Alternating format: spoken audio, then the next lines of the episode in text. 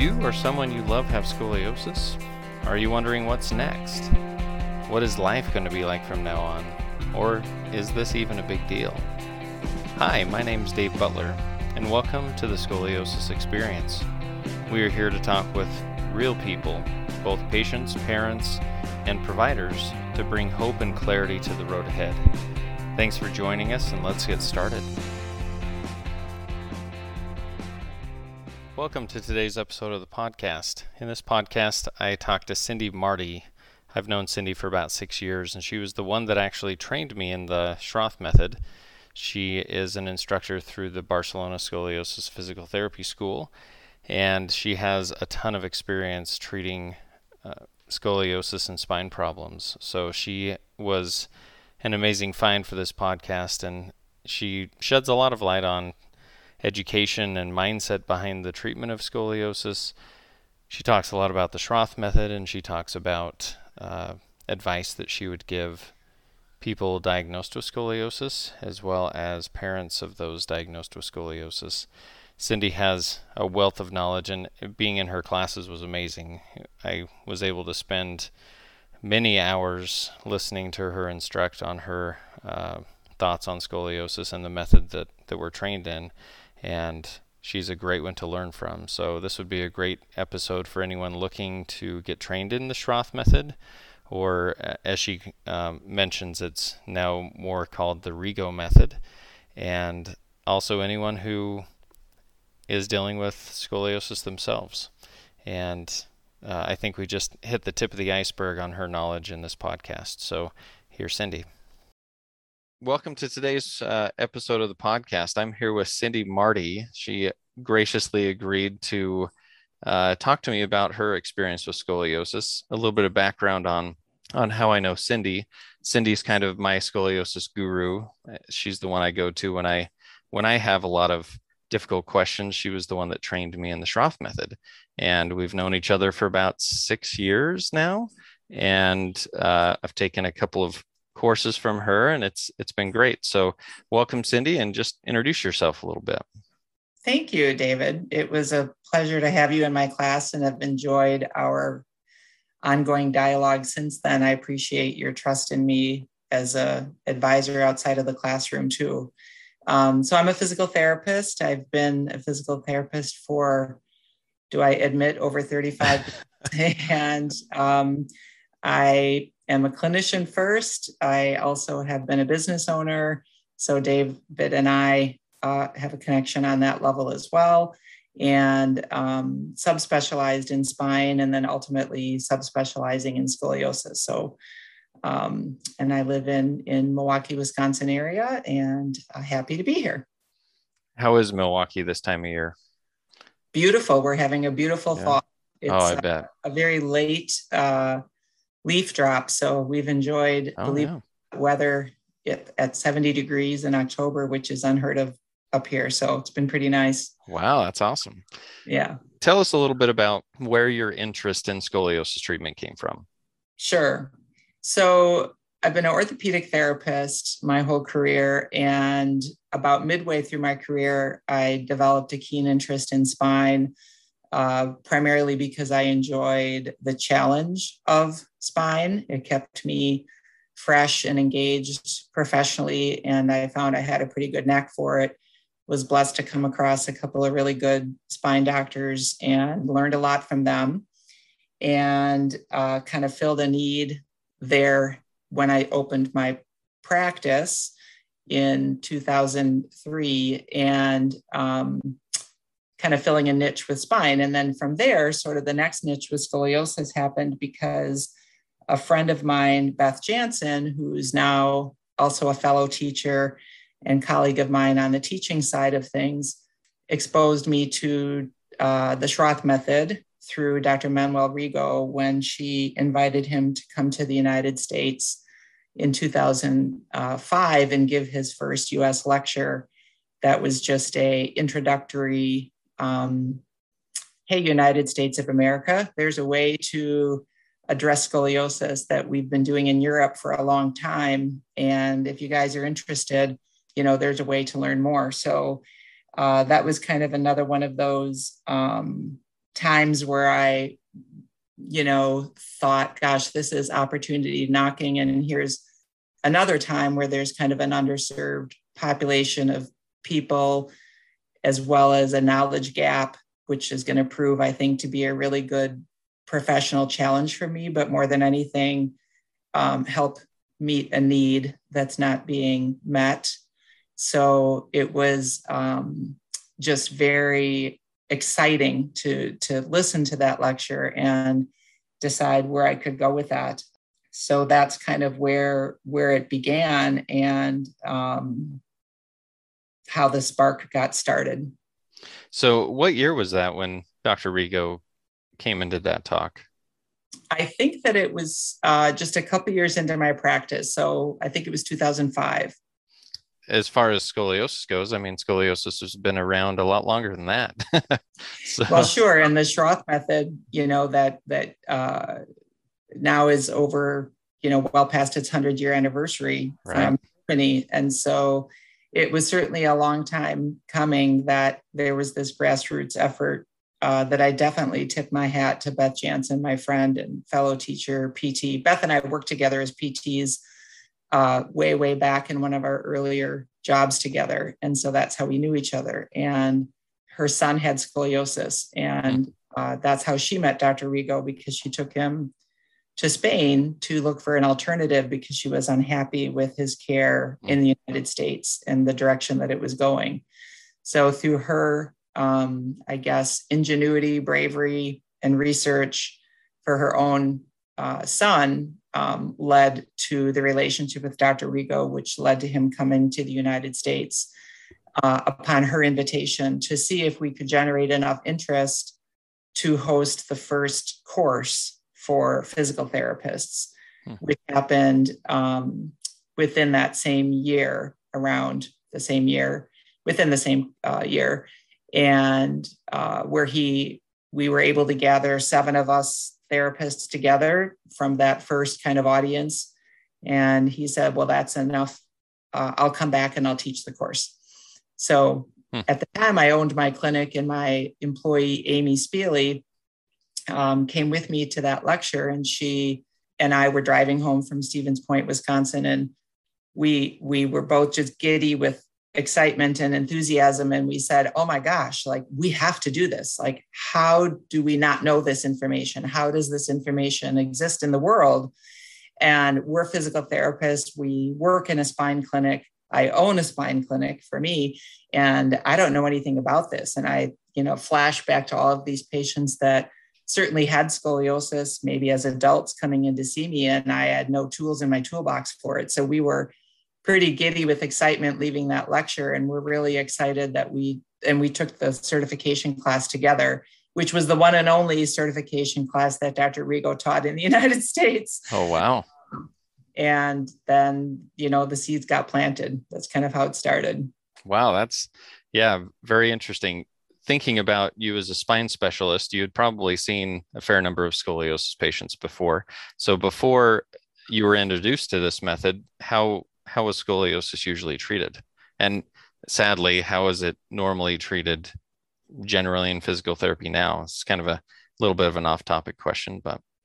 No, um, well, I was an adult orthopedic specialist, uh, mm-hmm. adult orthopedic therapist, I should say, not specialist, because I wasn't an OCS uh, formal specialist, but I was an adult orthopedic therapist. And so I didn't see pediatrics. I didn't see adolescents with scoliosis because that's mm-hmm. kind of its own niche more with pediatric uh, specialty practices or in kind of an hospital environment area. But I uh, saw a lot of well, basically all I saw for the you know previous several years before I opened my practice was spine. I just mm-hmm. limited practice to spine. So of course I would see patients come in with spinal deformity and I just tried not to do bad things. you know, basically right. it was more of a of a well, that doesn't look good, you know, as you're an exercise. So it was a uh, avoidance of bad things, trying to be protective, but nothing strategically to address the biomechanics of it in a three dimensional way. Or uh, I had no knowledge base of how to educate them about what was happening in their spine. And I didn't see it often enough to maybe maybe my bad in hindsight. I didn't see it often enough to uh, propel me into doing further research about, gosh, I need to learn more. I was just kind of treating within the context of my otherwise pretty deep and wide toolbox of spine things that I knew. And fast forward now is you still don't do bad things and you right. still um, reach in your deep and wide toolbox for addressing pain and function based on the individual goals. But now um, we we have this three dimensional knowledge of understanding the condition, and it, again, in my world as an adult uh, spine therapist, primarily. You kind of divide those adults into two or three camps because some adults are just grown up kids that had scoliosis as adolescents. Some mm-hmm. adults had no scoliosis as adolescents, and they developed scoliosis due to that great thing called aging and the aging spine, which you know degenerative disc disease and other other age related diseases of the spine and disorders of the spine uh, create an asymmetrical wear and tear. So they have what we call adult onset. And then you have some adults that are a mixture they had adolescent scoliosis, and then degenerative changes are making their situation worse. So, the first place it starts is understanding the diagnosis, which is what we always have to do as good clinicians is wow, I understand why you have scoliosis. Which scoliosis do you have? And now I can understand how not only to not do bad things, but how to treat you in a three dimensional way because I understand the biomechanics of your condition which which is really huge. I mean that that allows us to, like you said, not just avoid bad things, but actually make some progress with those. Awesome. Right. So you kind of touched on uh, what what makes you an expert in the field of scoliosis, but kind of give us an idea of, of why you are someone that uh, people should listen to about scoliosis. Well, first I'll I'll kind of first sort of answer that in a very humble way as I'm only one of many people that people should listen to. And I'm certainly not uh, the most knowledgeable person in the world, if there really even is one. But maybe I'll reflect back a little bit on my journey that I think gives me a little bit of street credibility, if you will. Mm-hmm. Uh, that after that first certification course, I decided to Amy and I together kind of launched our program at our clinic from scratch, you know, scraping, scratching, having really nobody else in the country that was doing it yet. So we learned uh, ourselves on how to create that. And um, I we decided to get involved in the the comp- the uh, organization called SOSORT, which is the Society for Orthopedic Scoliosis Rehab and Treatment which is the international society that's focused on conservative management of scoliosis in pediatrics and adults. And so I started to go to these international meetings uh, at great expense as a private practice person, but it was so eye opening to hear and see and meet people from around the world and learn not only just about the Schroth method, which is what I was trained in, but other methodologies in the world. And these meetings were um, research based meetings. So you got to listen to what's the latest and greatest and happening in conservative management um, from the research world. So I was on the education committee and I was on the board for a while and I presented at some meetings and I I just delved in so that I could um, gain a broader viewpoint of what was happening outside our little Milwaukee, Wisconsin world. And um, so that involved us going, Amy and I going to Spain to shadow Dr. Rigo um, shortly after our training. And we spent a week with him and his therapy team to observe the methodology. Uh, and even though we didn't speak Spanish, it was a good learning experience to just watch and not know what was being said. That's a learning mechanism in and of itself.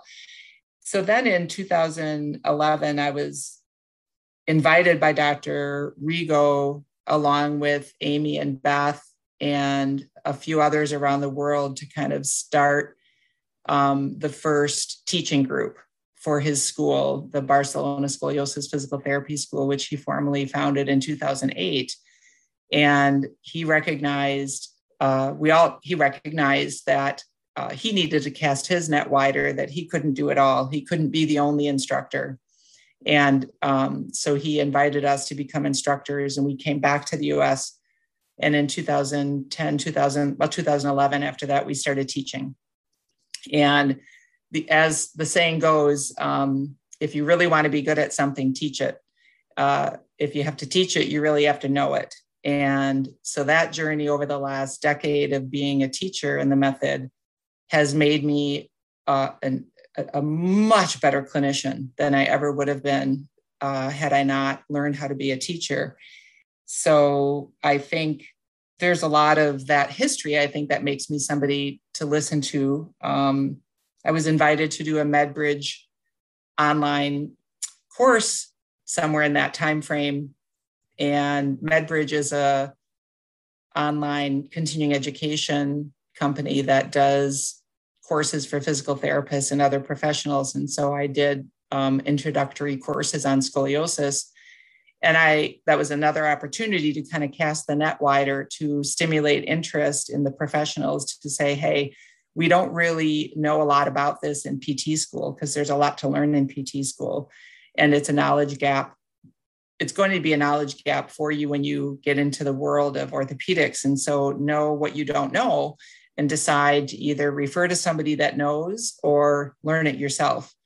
Um, and then from there, we it kind of took off the last 10 years of teaching, and we formed our group in the United States. And so Amy and Beth and I are part of a company we formed called the Schroth Barcelona Institute in the United States several years ago to kind of formalize our group of United States instructors. And BSPTS has now grown, and I think that they have, I think we now have uh, instructors in um, 43 countries. There's over 30 instructors through the BSPTS now.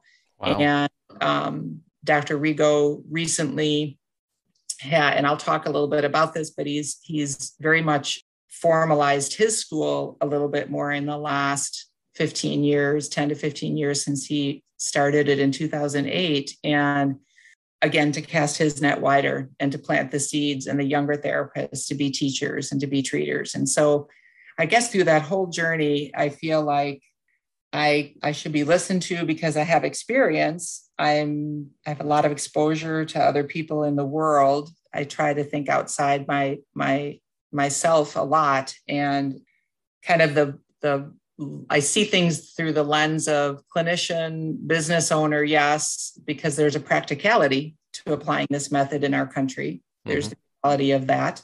Certainly, as a clinician, teacher, and um, I think I'm a good communicator. So, um, but I think probably more than anything, listen to me because my experience is based upon the guidelines that came out of research. You know, we I follow guidelines that are set by SOSORT that uh, come out of research and come out of out of international consensus. So the BSPTS is the school and the method I teach and um, practice but we're part of a bigger thing called SOSORT, which is many countries and many schools and many methods uh, that are that set guidelines for us as clinicians. As clinicians, we need to look to research and we need to look to guidelines and blend that with our experience and blend that with the individual patient situation, kind of that evidence based approach to medicine being research, experience, and patient centered. Um, so that's how I try to approach anybody that approaches me, whether it be a clinician or a patient or a parent, um, about it. Well, and and I think that's great. The the reason I think people should listen to you is because I've listened to you. In, in, for, well, that's for many, the best reason of all, Dave. exactly. For, for, many hours, uh, I've listened to Cindy, and and just your wealth of information on on not just scoliosis but spine it, I mean, it's amazing to me. So that's uh, uh, yeah, a great great summary of why someone should listen to you and and the other instructors in the BSPTS. I mean, you guys, uh, uh, like you said, it's not something that's just uh, you know a, a theory that's thought up it's something that's research based and i think that's what makes this significantly different than a lot of the other conservative treatments that we see um, is that this has a lot of backing to it mm-hmm. which is, which i agree with that and and research always starts with an idea and we don't develop new things without ideas and so there's this um, process from idea to evidence and we have to be open that there are different layers of evidence from one case all the way up to high level um, research uh, criteria based papers and, and publications. Uh, so there's a wide range of research when we say that we're evidence based in our um, methodology uh, so that we don't, lest we squelch new ideas uh, to say, oh gosh, there's not, you know, 500 papers about this. That's not really the point, but but it is evidence based, and there's a deep and rich history from 100 years ago or more with the Schroth method. And now, what we like to say in our school, there are many branches from the tree of the original trunk of Schroth. Um, and even from the, the, the, trunk of Schroth, just other scoliosis methods. And so mm-hmm uh, whether it be research about our method in BSPTS or research about scoliosis exercise in general, looking to other schools like uh, one of the more published schools in the world being the um, the ISICO Institute uh, that researches the SEAS method, the scoliosis exercise, scientific exercise approach to scoliosis. Very, very well published. All of these schools have one thing in common, and that is that we believe that exercise done based upon the individual curve using biomechanical principles because you understand the condition of scoliosis that the outside influence of exercise can influence the spine and can influence the person and can influence the quality of life that's what they're all rooted in right and, and we it's cool for me to see that each month I see more research coming out about this. I mean, it's something that's not, you know, there's not minimal research on this now. There's a lot of research on these methods, and uh, and we can definitely trust in in a lot of that research. So it's great. Sometimes I will say, you know, my weakness is that I am not a researcher, right? I'm a good mm and I'm a good educator and and and these and I'm a good these other things. Um, but the uh, there is a lot of growing body of evidence, and and one thing that gets my feathers ruffled sometimes is when the idea about physical therapy for scoliosis, when this idea is shot down um, by sometimes members of the medical community or the general community at large, it's shot down. And the reason being is, well, there's not enough research. And that really gets my feathers ruffled because um, the uh, what what do we mean by research? Again, it's this loaded question. There's plenty of research. Maybe it's not research that is at the level of research that you um, expect, and of course, we would we hope for. We hope for a growing level of research with this methodology. But scoliosis is a complex condition with a lot of variations, which has to be that this ha- this fact has to be respected.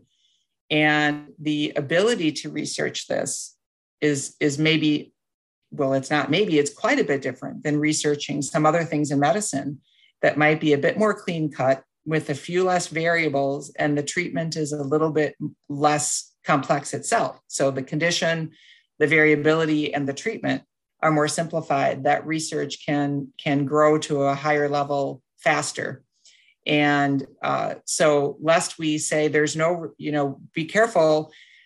I, I get again, it's not that there's no research. The level of research might be criticized, and we, everybody at SoSort, would agree. We all want higher levels of research about the methodology, absolutely. Um, but there are plenty of things done in medicine um, with varying levels of research that maybe are criticized less harshly than sometimes the exercise based approach to scoliosis is criticized by some members of the medical community and, and just the community at large because um, it, uh, you know, one, one thing I'll say is, is uh, yes, can you do harm with exercise if done incorrectly? Of course, you could do harm on your patient if you don't apply these exercise methods. You know that yourself as a clinician. Right. Um, but at the end of the day, uh, the exercise approach, relatively speaking, is is a um, it's not an irreversible intervention. This is something that that is conservative in nature, and by and large, with the right education, quite safe to try. Mm-hmm. Yeah, I totally agree, and I'm I'm really glad that you get your feathers ruffled with that research question because I get my feathers ruffled about that too, and mm-hmm. I think one day maybe that won't be as much of an issue when we talk to surgeons and other medical professionals. So, right. It's growing yeah. and it's improving. And in the last 15 years, um, you know, students that come to my courses, the great thing is that hospitals around the country are sending therapists to the courses because the surgeons themselves want the therapist mm be trained. They want the conservative option, either preoperatively or postoperatively, or to, to avoid surgery or to just improve the quality of life. They want the, the multidisciplinary approach to the condition, which is what we're about. We're mm-hmm.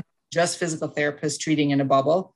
We're part of a multidisciplinary team. We should be working within the team of the physician and the brace professional, uh, sometimes a psychologist, and uh, and the physical therapist. And so it's nice to see in my years of experience with this that um, the program development happening around the United States anyway is um, is really opening up, which is supported by more and more physicians over time. Awesome. Cool. Well, uh, one of the questions I was going to ask uh, is what misconceptions you you've seen around scoliosis and scoliosis treatment. I think we've talked about some of those. I mean, around research and around uh, exercise approach to scoliosis. But any other misconceptions that you that you see? Oh, so many.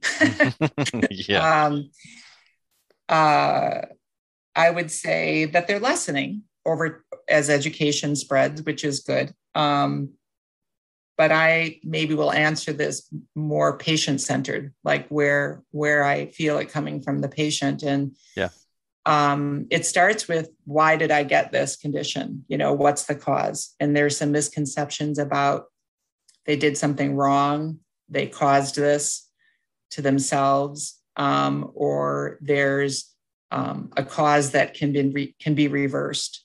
Uh, so it kind of starts with explaining that that despite all of the research that's happened for for decades and decades and decades, that we still call it idiopathic scoliosis, and that is because idiopathic is the fancy word for we don't quite know the cause.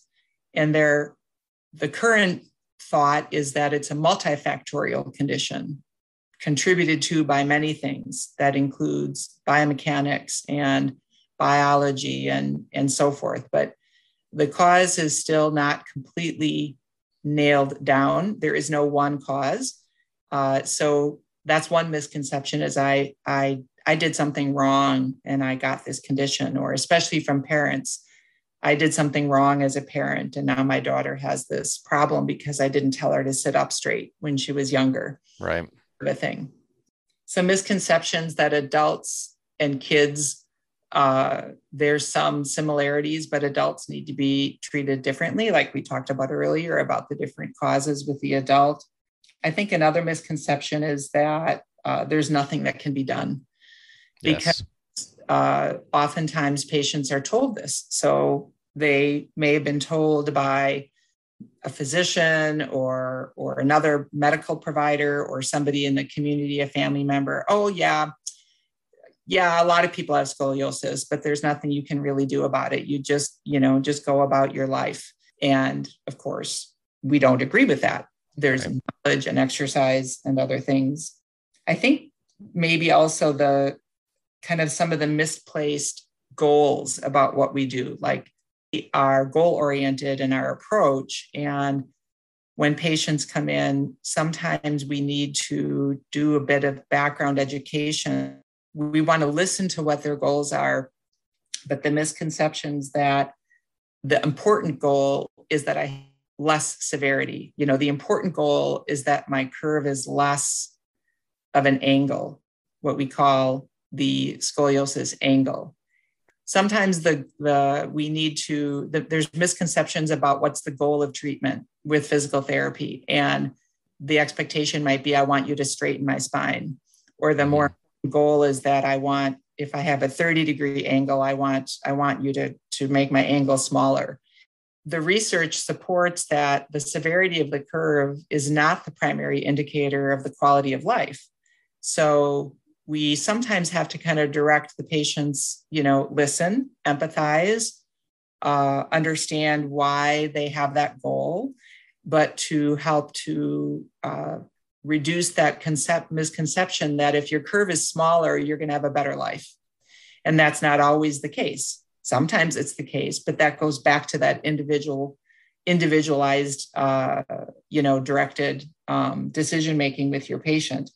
Um, so it's really more about the quality of life, which might be less about how big the curve is and more about pain or more about um, their body image or more about their ability to do their work or play their sport or things like this. So that's that's where I would say some of the misconceptions lie from cause to goal oriented and and kind of what is therapy all about in terms of exercise based approach. Yeah, and I think sometimes our, our patients and and us as clinicians sometimes we get so fixated on how big the curve is, you know, what the Cobb angle is, that we lose lose track and lose sight of what you're talking about. You know, what are the, what are their real goals? And you know, the the research is often based upon measuring the Cobb angle, mm-hmm. and we mm-hmm. can sometimes stabilize it or reduce it. That could be a reasonable goal, case by case and and quality of life is a difficult thing to measure. You know a cobb angle is easy to measure. So we can measure that and use that as a an outcome. But it there's kind of this mismatch between well if a 30 degree curve doesn't necessarily cause more problems in adulthood than a 35 degree or a 40 degree curve um, why are we measuring this? Not to say it's unimportant it's very individualized but quality of life is more important. This is the biopsychosocial model of care that the Cobb angle is easy to measure, right? It's an mm-hmm. angle. Yeah. And um, sometimes uh, we defer to that because, well, that's what we know. That's the way, main way that scoliosis is measured radiologically.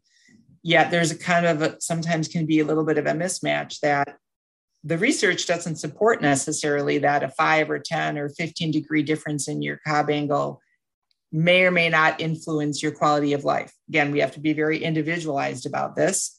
I'm not saying Cobb angle is not important. Don't don't misconstrue that.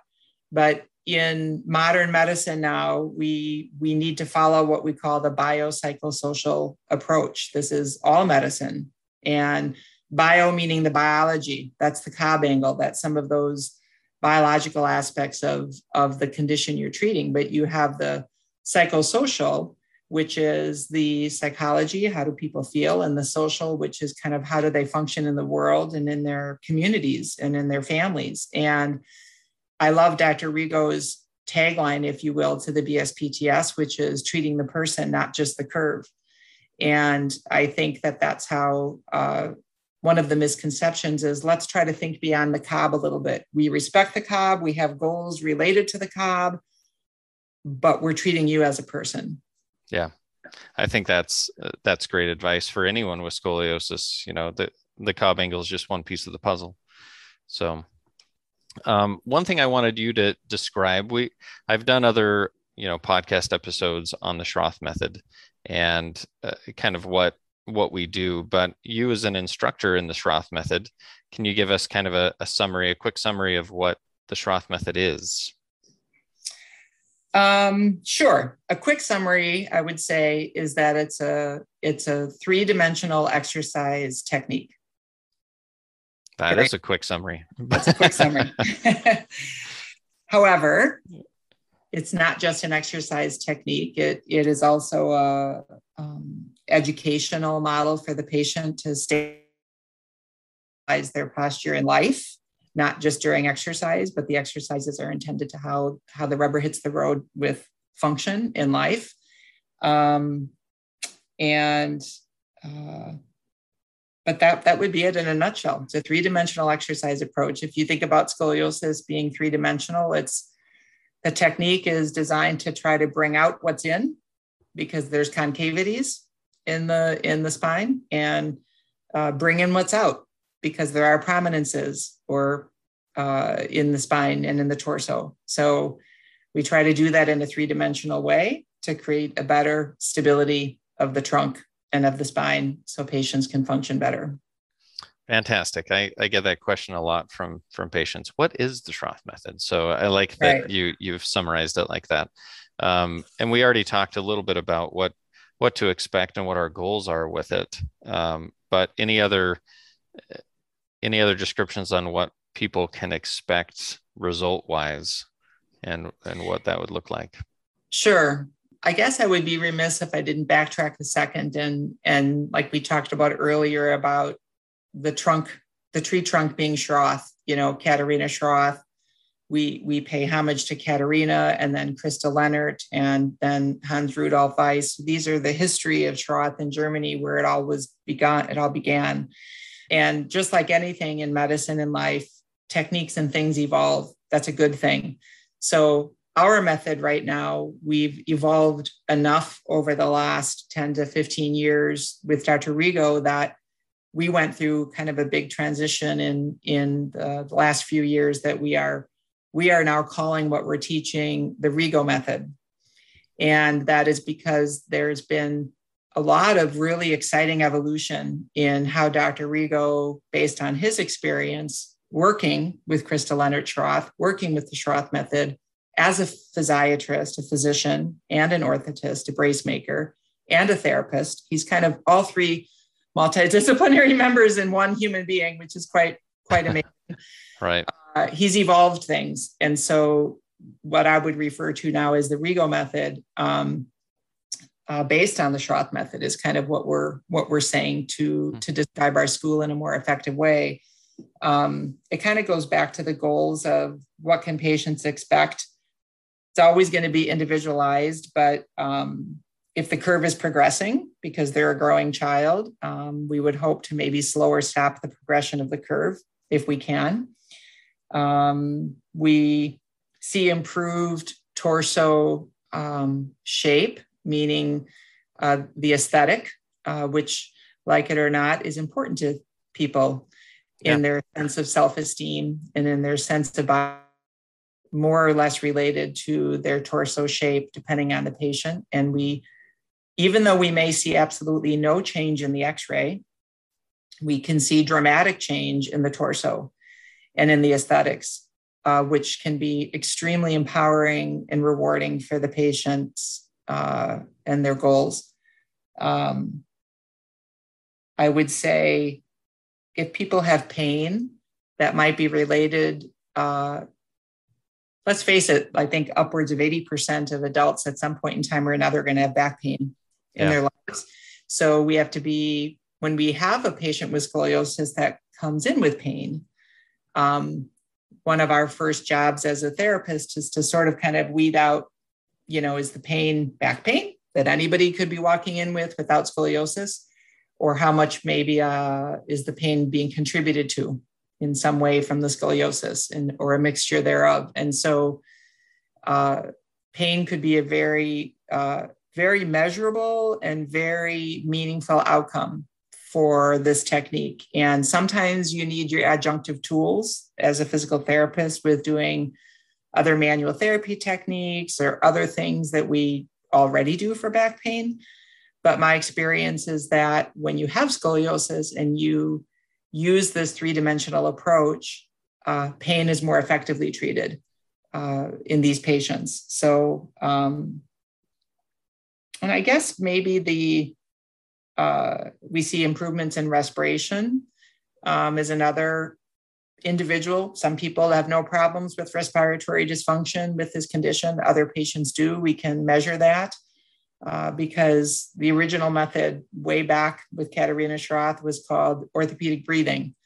And that was uh, a nod to the fact that our respiratory muscles have a lot to do with what uh, what they are put through when you have scoliosis and what you can do with them uh, to improve things when you have scoliosis. So breathing right. could be a big goal, and we all like to breathe. So that, that could be an outcome somebody might expect if they have that problem. Um, I guess the final two things might be you know this Dave from your experience is that we're asked about, you know, can I prevent surgery?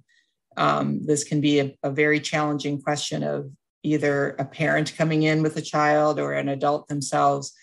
And um, any medical professional out there would say if there's a way to prevent surgery for any medical condition, this would be called a good idea. And so this is no exception. Yet the same sentence is true when we say, thank goodness we have surgery for some conditions that need it when surgery is the best option and is going to be resulting in the best outcome. So uh, that that holds true to any condition. And so this idea about can a patient expect to prevent surgery by coming in and seeing a scoliosis therapist is very individualized. And it may be yes, if that's important to you as a patient, I will support your goal to try to prevent surgery and live with your scoliosis the best you can, if that's your goal.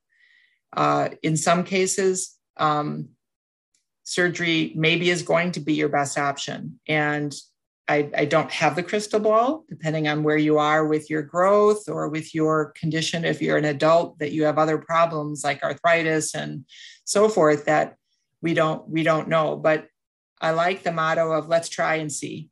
Let's try.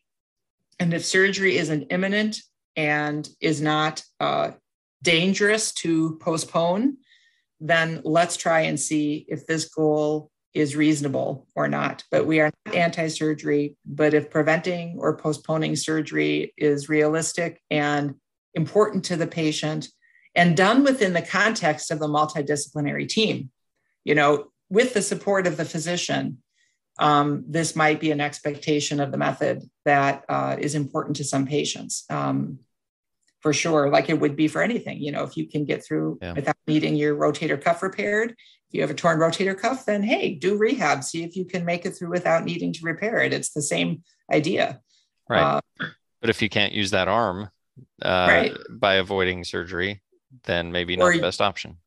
Or playing baseball is very important to your mm-hmm. quality of life and you want to throw with that arm, you know. So maybe for some patients, it's based upon their functional goal that they don't feel that without surgery, their quality of life can be met.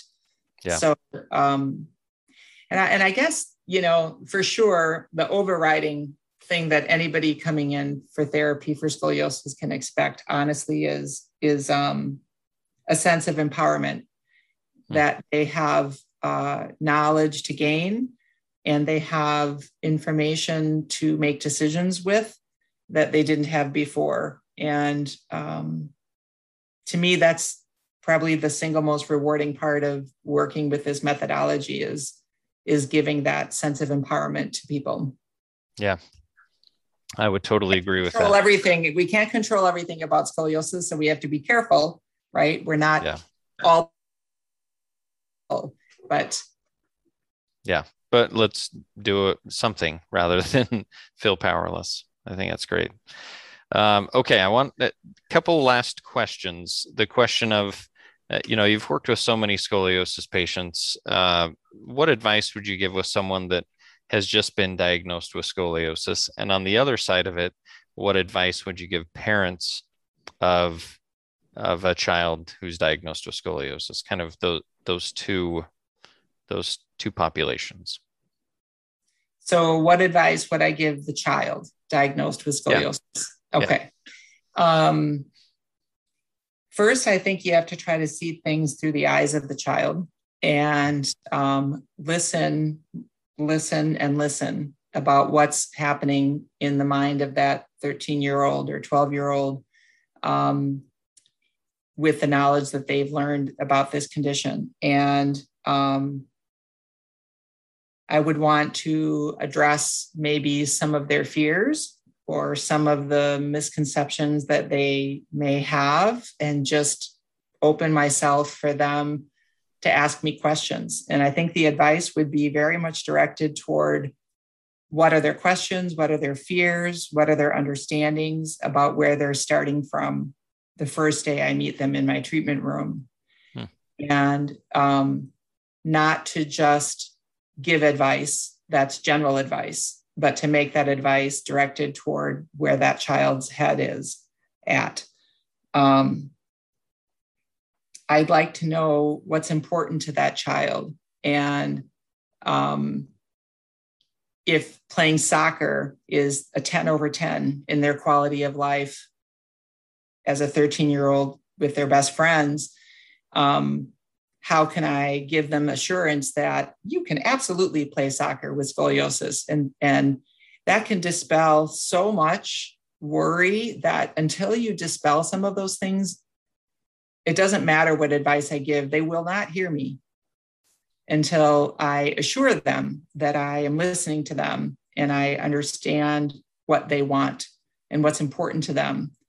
Um, and then I think once I get through that, um, my advice is really centered around supporting those things and letting them know how I, what my role is in that. So I'll, I'll say, you know, it's really kind of a bummer that you got diagnosed with this. And I would just say, if I were you, I would think it was a bummer, right? and that's okay. And yeah, yeah. Uh, kind of meet them where they are. And and it's okay to feel that it's a bummer. And uh, my advice is that, well, sometimes things happen in life, and this might be an opportunity for you to learn something about how how you approach something that happens in your life that you wish didn't happen to you. And you might feel kind of young to have to go through that somewhat adult uh, uh, lesson, but um, but you might find that there's something kind of good that you're going to learn about yourself and about this you know? We can't turn you have scoliosis so that's where we're starting. Yeah. so let's try to let's try to um, feel how you can uh, learn how to live with this and not have it be i want you to be mindful about having this condition but feel that you've got uh, some some good things that you can do about it and make you feel good about that you're trying hard to take care of your spine. And in the same time do everything that you want to do as a 13 year old with your friends and with your sports and with school. And um, we're going to take it day by day. Let's big advice is kind of a day by day month by month. Let's if if if you start asking me questions about what about when i'm all grown up and i'm 30 years old I'm I'm not trying to brush you off by not answering those questions, but I think our energy is better spent on talking about what we're going to do now because we don't really know. Lots of things could happen by the time you're 30 that have nothing to do with your scoliosis.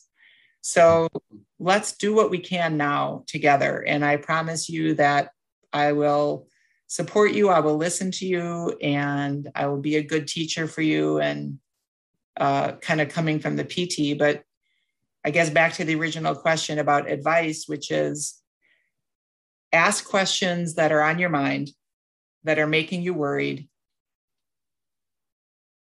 Be sure you get those questions asked, answered, and you can you you speak your mind. Speak what's on your mind, young thing. your mind, and uh, and then try hard to listen to the people that are trying to help you and take it day by day. Um, and uh, that's where I would, that's probably what that's, I would. That's good advice. And I, I think it's so important what you mentioned that we align our goals with what the kids' goals are or, or understand where they're starting from. Because uh, I've had quite a few times where I have a, a kid in my office and their parent is going at 100 10 miles an hour just you know just what do we need to do? We need and and i've turned to the the child and asked do you ever wonder what the big deal is with scoliosis? And they'll oh, usually kind of kind of say that. Yeah kind of glance at their parent like and then look back and be like no i don't know why this is such a big deal. I'm like why no am i here? Yeah why, i feel like, fine. I I'm feel like, perfectly fine. Why am i in the treatment room I'm like, no one has explained this to them. No one's educated them on this, and no one's taken the time to actually ask what their goals are. And and so I think that's important advice for therapists working for well any medical provider working with kids with scoliosis. But um, you know, for kids, speak up and ask those questions. I think that's that's fantastic advice. So, what what about for parents, Cindy? What what advice would you give parents? Um, listen to your child. some similar things, um, a lot like similar advice I would give to the child about, you know, okay, mom, uh, maybe I need to say to parents, okay, tell me what's on your mind. Tell me what your fears are. Tell me what your goals are as parent for your child and kind of go through that same process with the parent. And because as you probably remember me saying in the course, sometimes you're treating the parent as much as you're treating the child oh, in the early days because it's all very emotional and it's very scary for some parents. And they might come in with misplaced sense of, of guilt, like we talked about, about the cause, or maybe they missed it. Why didn't I see this? And now mm-hmm. the curve, now my daughter needs to wear a brace and it's all my fault because I missed it. And the, these, so first first and foremost, let them get those things off their chest and understand, uh, you know, maybe they have scoliosis and they know that there are some uh, familial um, tendencies toward some of the genetics behind scoliosis with family history, and they have a sense of, of blame uh, that they have scoliosis and how you uh, need to listen to that. But then, in terms of uh, through that, it's the best way that I would advise the parent is um, your role is to you know support your your child in giving them first of all if we're doing physical therapy get them to their appointments. Let this be as uh, important as you know soccer practice. And sometimes therapy you know if it's the last thing you always schedule it's going to be hard for your child to maybe get the momentum behind the technique that they need to learn, just like weekly piano lessons, you know, type of a thing, and um, set up what they need at home. And uh, those maybe sound like kind of really simple pieces of advice, but uh, they're important because they're practical. And then to just support your child's learning like you would with school they're learning new things here and um, they might be challenged more with math than they are with um, you know reading in school. And so different kids are going to be challenged at different ways with this. And you can help them with their math homework but you can't be their math teacher. So you can help them with their scoliosis exercises with equipment and encouragement and asking them did you do your homework for your back? Um, like you would for math but uh, I don't expect you as the parent to understand this method or to treat your child just like you wouldn't be their math teacher. So let me do my my um, my job as the teacher, and you support your child through the process, and and then also kind of not let the parents' wheels get spinning too far into the future. You know, nobody wants to see their child to have to wear a brace, but if a brace is indicated physical therapy and bracing go together. We are not replacing bracing. So a big role is, hey, you're coming to therapy. I, I can support you in how you're how you're managing wearing your brace and we can talk about your brace and work with your brace and encourage you and i think that parent role in in in uh, being being supportive is is is the best thing and not thinking too far down the road about maybe they don't need a brace now. And the parent is oh my gosh what if they need a brace? It's like they might need a brace. And if and if she does need a brace if your daughter needs a brace it's going to be okay. I will help them and we'll get through it. Oh my gosh what if she needs surgery? You, maybe your daughter will need surgery one day. And if she does, I will help you and we'll get through it. And just keep, let's focus on what we can do now and whatever presents itself next year and next year, there's support for you. Yeah. Great advice. I love it. Okay, Cindy. So, final question. If someone wants to connect with you or learn more about what you do, or, uh, you know, PT wants to get trained in in the Rigo method or you know anything like that, where can they go to to contact you or find more out about you? Sure. Well, the Rigo for the Rigo method specifically for and the the bspts.net website. So that's bspts.net website is the school's website that talks about the method, and it also talks about uh, what's called the Rigo concept, which is basically addressing all of the three members of the team. So it's a multidisciplinary school that addresses the orthotist, the physician, and the therapist.